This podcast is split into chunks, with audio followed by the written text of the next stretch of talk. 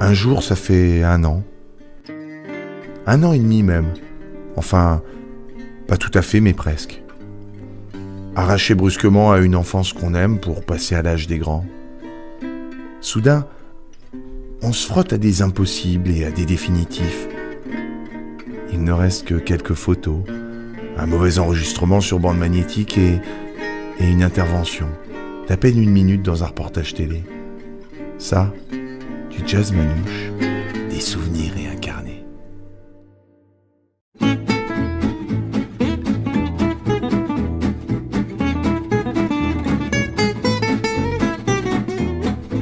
Ce carnet a échoué euh, presque par hasard entre mes mains. Ça s'est fait au détour d'une discussion. On se saisit d'un objet comme ça pour s'occuper. On le retourne, on l'évoque à peine, juste pour dire. Et voilà que tout à coup, l'objet devient le sujet principal. On veut savoir, notre curiosité a été piquée, alors on ouvre le carnet et on le lit, simplement. Avec l'idée qu'on veut partager un voyage. On remonte le temps, on parcourt des lignes tracées voici plus de 50 ans. Une époque euh, dont on n'a qu'une très vague idée finalement. Une époque qui ressemble à un amas de photos en noir et blanc.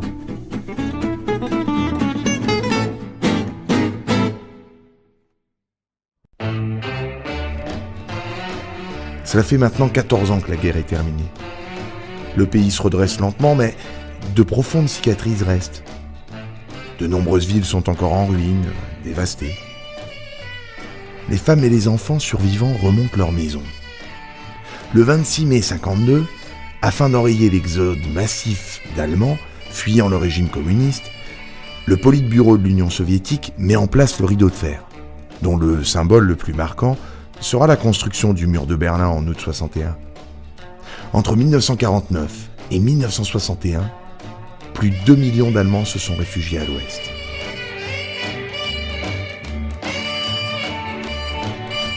Le carnet relate un voyage de 20 jours en République fédérale allemande, du 11 au 31 juillet 1959.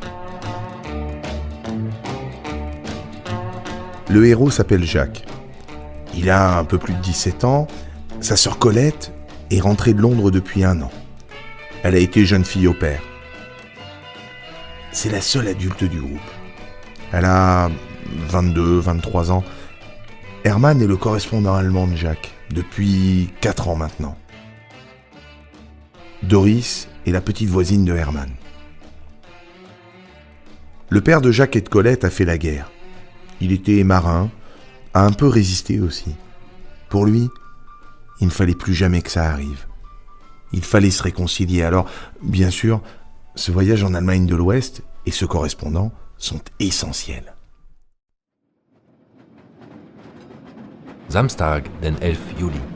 Samedi 11 juillet. Arrivé sans encombre à la gare de l'Est. Le café traditionnel et nous pénétrons dans notre compartiment. Gens sympathiques. Colette a le plaisir de faire ses comptes. Pendant ce temps, je fais connaissance avec un soldat américain, fort sympathique, qui se rend près de Francfort. Un garçon du Minnesota.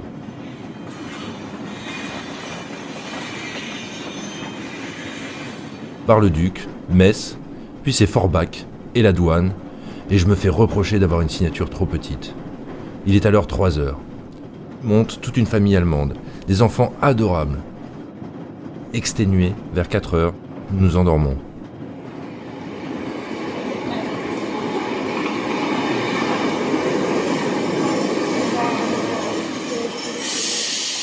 Frankfurt Hauptbahnhof, es ist 8.35 Uhr. Frankfurt Hauptbahnhof, es ist 8.35 Uhr.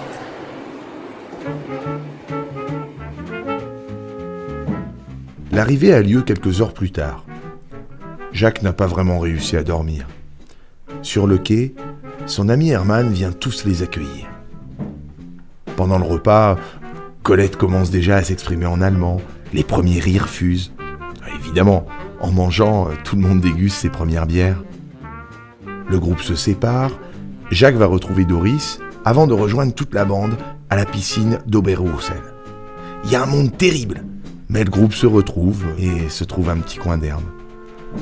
Il y a Doris, Lothar, Elga, Herman, Elisabeth, euh, Jean, Colette et Jacques. Ils se détendent, tandis que la bière imprègne encore leur palais, pour le plus grand plaisir de tous. Ils ont 20 jours à vivre ensemble. Pour fêter ça, ils font même un match de football. Montag den 13 Juli. Lundi 13 juillet. La levée s'effectue en ce qui me concerne à 8 heures. Je casse la croûte avec Jean et sur les 9h30, Colette se sort péniblement d'un profond sommeil. C'est une matinée d'écriture et nous écoutons des disques. Tous les succès à la mode et en particulier Charlie Brown, 20 fois.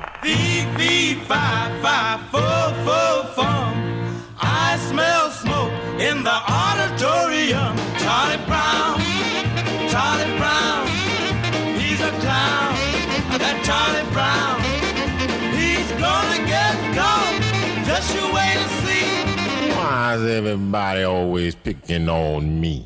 Petite promenade avec Jean près du torrent tumultueux le Kalbach, où la vase est soulevée par le méthane. Nous allons ensuite chez Doris. De nouveau le repas familial, Colette et Elisabeth s'en vont à la piscine de Bad Hambourg. Nous passons la soirée en famille et vers 9h, Herman, Jean et moi allons faire une promenade digestive. Puis tout le monde va faire dodo, après un lavage de pieds fort gai, émaillé de force cris et rires. Le lendemain, mardi, vers 9h, Jacques passe la matinée dans le salon avec Doris. Ils écrivent chacun leur carnet de voyage, se regardant de temps en temps d'un œil espiègle. Des disques en vogue passent en boucle. L'après-midi, toute la petite bande se rend à une réunion de la Ligue des Amis, au Judenheim. Jacques s'amuse à passer d'une langue à l'autre, de l'américain au français, en passant par le portugais et l'espagnol. Et à 22h, on chante Ce n'est qu'un au revoir et le chant de la Ligue en trois langues. Puis, tous prennent la direction d'un café.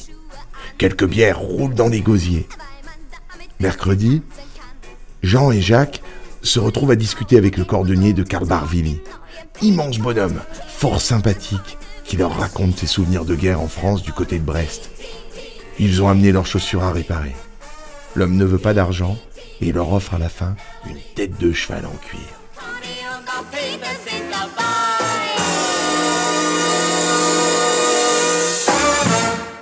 Donnerstag, den 16 Juli.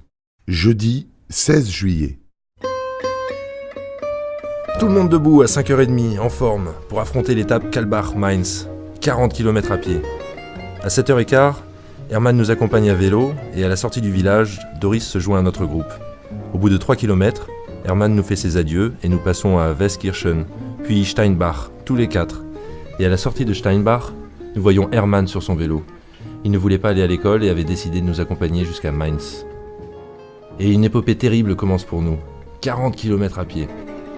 Cela ne nous dit rien, mais quand on se les envoie, c'est pas la même chose. Les villages se succédaient. À 7h30, nous sommes quand même arrivés à l'auberge de Main-Spitze, un vieux fort aménagé où il y a plus de 30 occupants. Hermann retourne alors à Kalbach.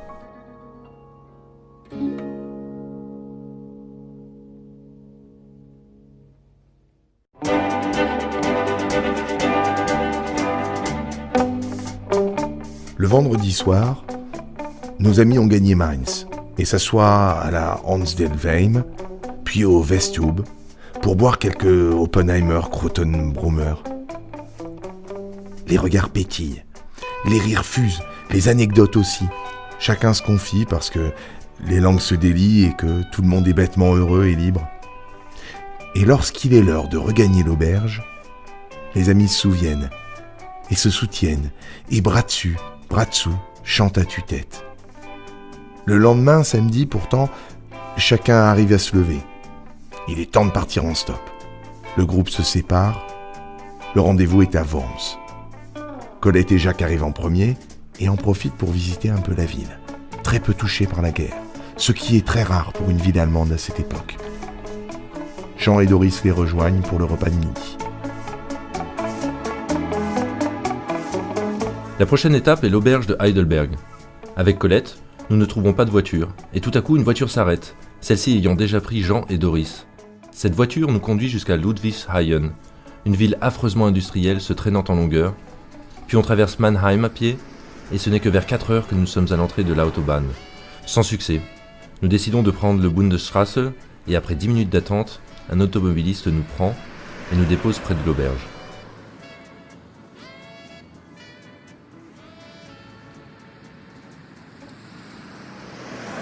À 6h30, nous avons retrouvé la forme après un bon repas. Les filles vont dans leurs appartements et vers 8h moins le quart, on s'en va. Et de partout, c'est un flot humain qui s'écoule vers une direction. Tout le monde y va et d'un pas décidé. Mais où? Certainement au château. Le long des rives du Neckar, c'est une foule énorme. Et vers 9h30, c'est un Ah collectif et un délire lorsque le château d'Heidelberg s'empourpre. Puis c'est le feu d'artifice. Mais tout ceci nous a donné soif, et on termine cela devant un verre de bière. Den 19. Juli. Dimanche, 19 juillet. Mit 14 Jahren fing er À 7 heures, tout le monde debout, et nous devons nous faire réinscrire pour la nuit du dimanche au lundi. Après une queue interminable, nous sommes intégrés à la vie de l'auberge pour une nuit. On déjeune et on décide d'aller à la piscine, en passant par la poste. On récupère une lettre des parents, et à Bismarckplatz, Jean et Colette vont à la piscine. Doris et moi allons nous promener dans Heidelberg. Nous y visitons le château et montons sur les collines.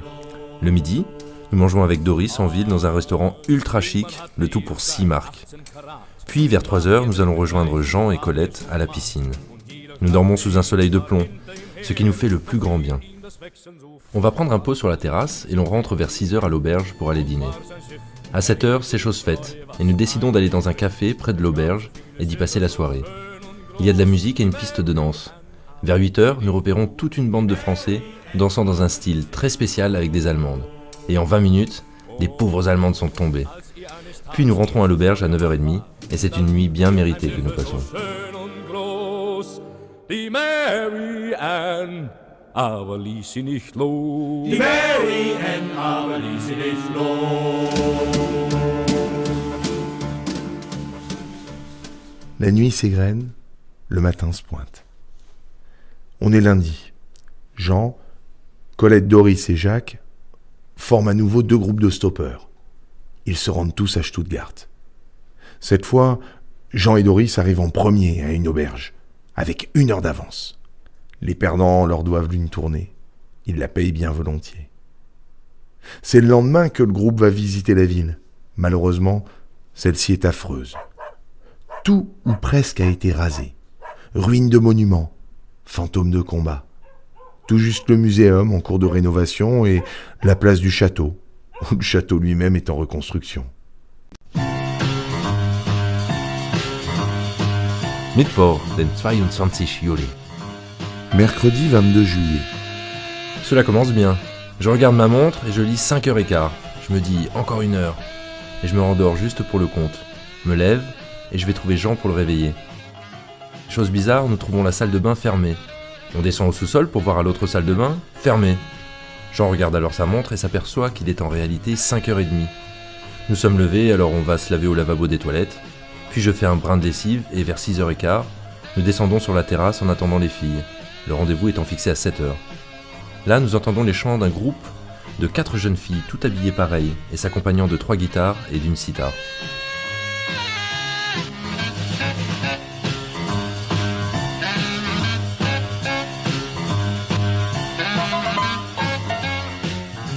Le stop ne se passe pas si bien cette fois. L'objectif était Munich. Colette et Jacques ont eu du mal à trouver une voiture. Finalement, ils se retrouvent à 16 heures à l'hôtel de la gare à Ulm. Quoi faire? Il est trop tard pour attendre encore le pouce levé, mais ils veulent rejoindre Jean et Doris. Alors, euh, ils optent pour le train.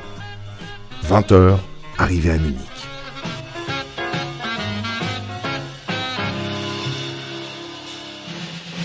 Donnerstag, den 23. Juli. Jeudi 23 juillet.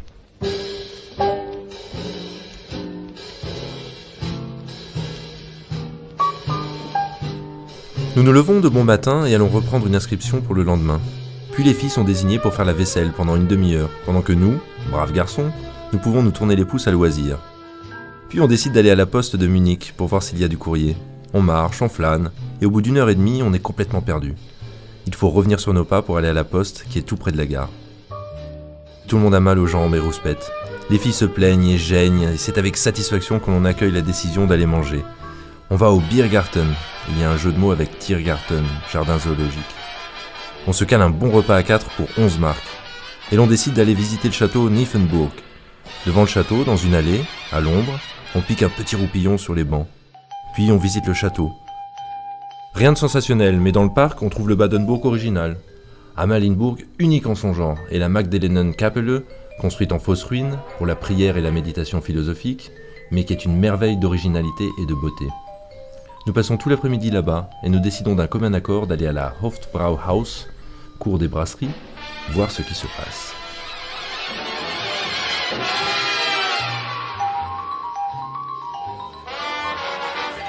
On y arrive vers 6h30 et quelle ambiance Un bâtiment énorme, 60 mètres de façade, 80 mètres de profondeur avec une cour intérieure. L'intérieur est bourré de tonneaux de bière et tout à l'aspect d'une cave. Des voûtes et à des tables des vieux vautrés sur des pots de bière. Le minimum que l'on sert dans la maison, c'est un litre. On trinque donc. Et nous calons sans maudire notre bière et un repas avec force saucisses et choux marinés. Puis vers 8 heures, nous rentrons à l'auberge. Nous échangeons avec Colette, sac à dos contre valise, et restons dans la cour. Puis Jean trouve un Français et commence à tailler une bavette avec lui, cependant que Doris et moi allons faire un tour jusque vers 9h30.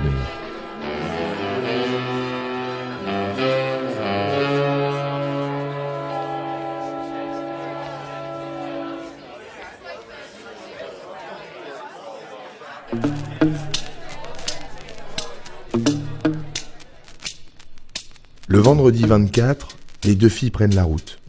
Les deux garçons se regardent ravis. Ils vont pouvoir donner libre cours à leur penchant pour la bière et l'alcool. Il est encore tôt.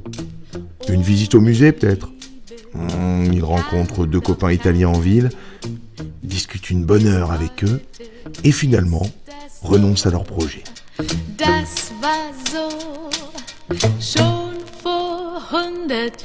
À midi, Jean et Jacques vont à la House et commandent un repas avec un pot de bière.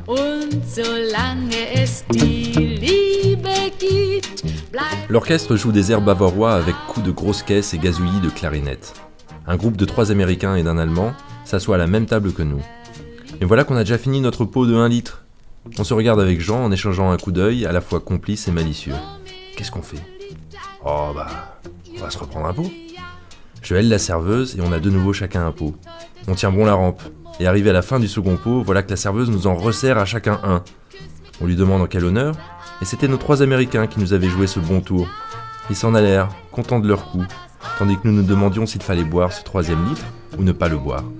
On décide de se forcer. C'est alors qu'un vieux sous-l'eau habitué vient à notre table.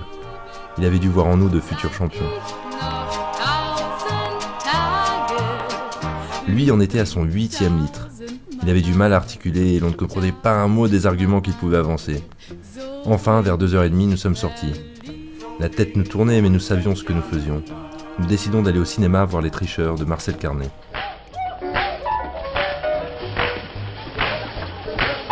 Ça rend Alors Moi non plus. Autant les s'en jeter un. T'as raison. Au revoir. Tu te perds déjà, Muriel Oui, maman croit que Jean chez l'or. Vous venez de bouquer Pour bien vivre Te fatigue pas, va, ils ont tout planqué.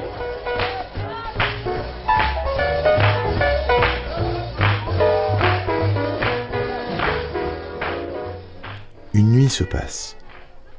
On est samedi. Jacques évalue à 20 litres la quantité de bière qu'il a bu depuis son arrivée en Allemagne. Vers 9 heures, Jacques fait ses adieux à Jean. Et à 10h15, est à l'entrée de l'autoroute Munich-Francfort. Il y a une trentaine de stoppeurs. Il est mal placé en plein milieu, mais à 10h30, une voiture se dirige vers lui et s'arrête. Un gros coup de peau. Il va voyager ainsi pendant 272 km dans une Opel Capitane, dernier modèle. Et à 2h moins 20, Jacques est à la Karlsruhe, à l'entrée de l'autoroute. Il a parcouru la distance à 85,2 km à l'heure de moyenne, en comptant l'arrêt, ou à 96 km à l'heure de moyenne si on accepte l'arrêt. Jacques attend sur le bord de la route pendant une heure. Mais il fait un soleil de plomb. Il y a peu de voitures. Il y a bien la station essence, mais Jacques se fait refouler par la police. Il a mal au crâne avec le soleil. Il reste 120 km. Il est assez riche pour prendre le train. À 15h20, il est à la gare. Jacques envoie une carte en vitesse à ses parents et boit une pression. Puis, il pénètre sur le quai.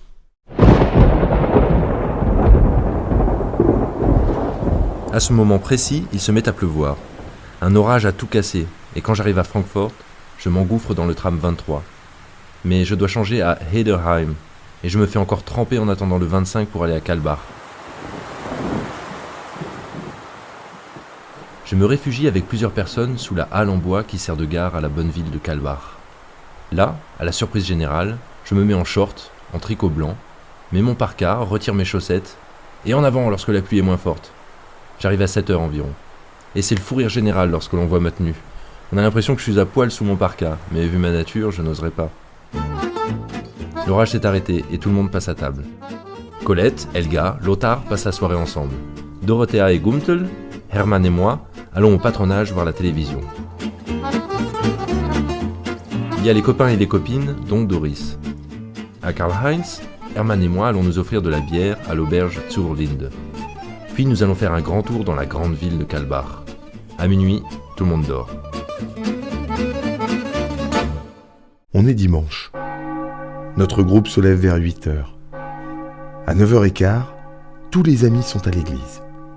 Jacques, qui n'est pas croyant, écoute attentivement le prêche. Décidément, je ne comprendrai jamais l'esprit allemand qui vous répète à longueur de journée que la guerre est quelque chose d'abominable, mais qui écoute avec passion le prêtre en chair qui attise des esprits contre les pays matérialistes de l'Est.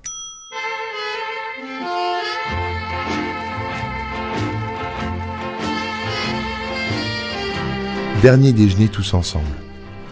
Colette a fait des frites qui font merveille avec saucisses et salades. Le soir, elle quitte son frère et rentre en France. Doris aussi quitte le groupe. Elle travaille le lendemain à Operursel et ne revient que 15 jours plus tard. Jacques sera parti à ce moment-là. Il passe donc un moment à marcher, la nuit, à lever la tête pour la mettre au creux des étoiles. Il est plus d'une heure du matin. Jacques se couche avec ses souvenirs. Lundi est là, et Jacques a envie d'un peu de solitude. Alors, il rédige son journal de bord qu'il avait laissé un peu traîner. Ensuite, il se rase, se taille une barbe impeccable. Enfin, il se dirige dans les champs pour dessiner un peu comme ça. On trouve deux de ses dessins dans le carnet. Au premier plan de l'un d'eux se trouve une ferme, avec une charrue dans une grange. À gauche un jardin potager, derrière le clocher de Calbar. Les jours suivants, Jacques continue à dessiner ou à écrire. Il travaille son allemand, va au cinéma voir Die Mädchen d'Hermann Bobard, un méchant film policier, qui finit bien et où la morale est sauve. Hermann projette aussi les diapositives qu'il a prises trois semaines avant. Jacques aime les diapos, beaucoup plus que les photos sur papier. Il aime le bruit du projecteur, l'idée de la séance privée, le noir dans lequel on plonge la pièce, et surtout, surtout, ces images lumineuses qui envahissent les murs et qui montrent bien mieux la réalité. Il fait aussi quelques achats, couronnés par quelques saucisses et quelques bières. Et puis, il effectue des travaux manuels, transporte des gravats, fait du béton. Donnerstag, den 30 Juli. Jeudi 30 juillet.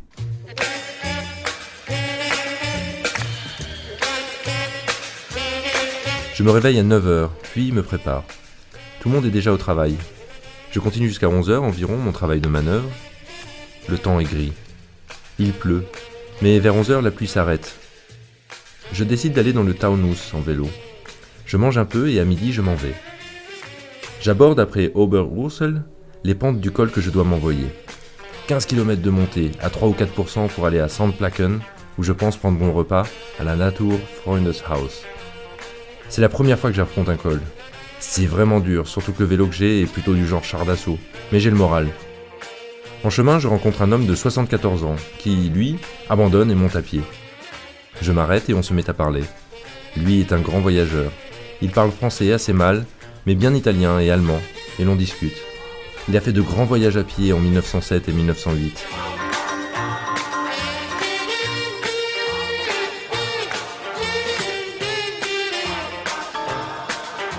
Je quittais cet homme qui retournait à Francfort car trop fatigué.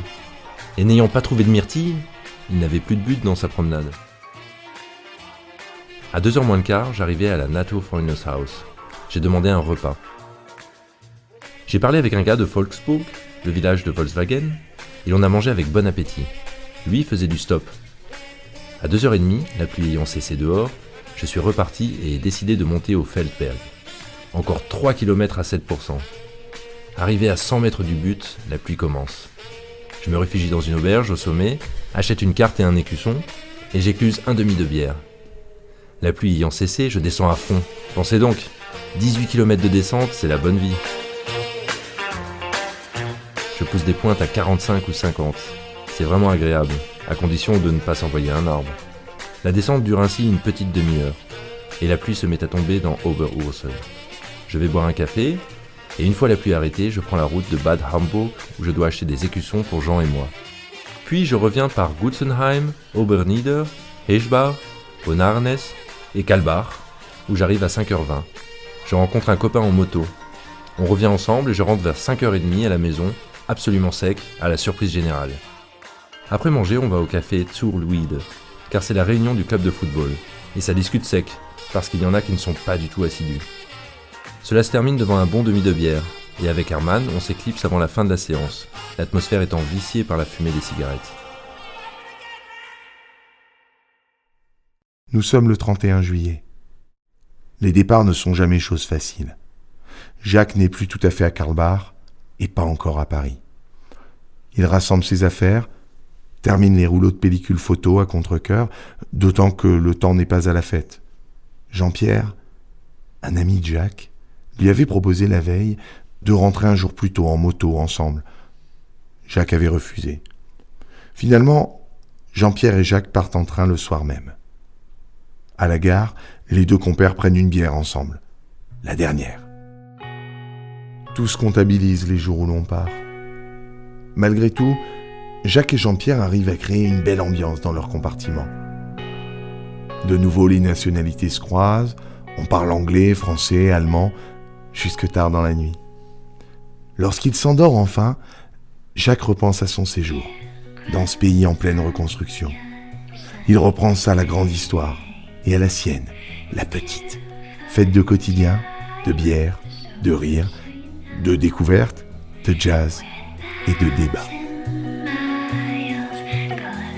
Se réconcilier et partager, c'est ce que lui a transmis son père, c'est ce à quoi il croit.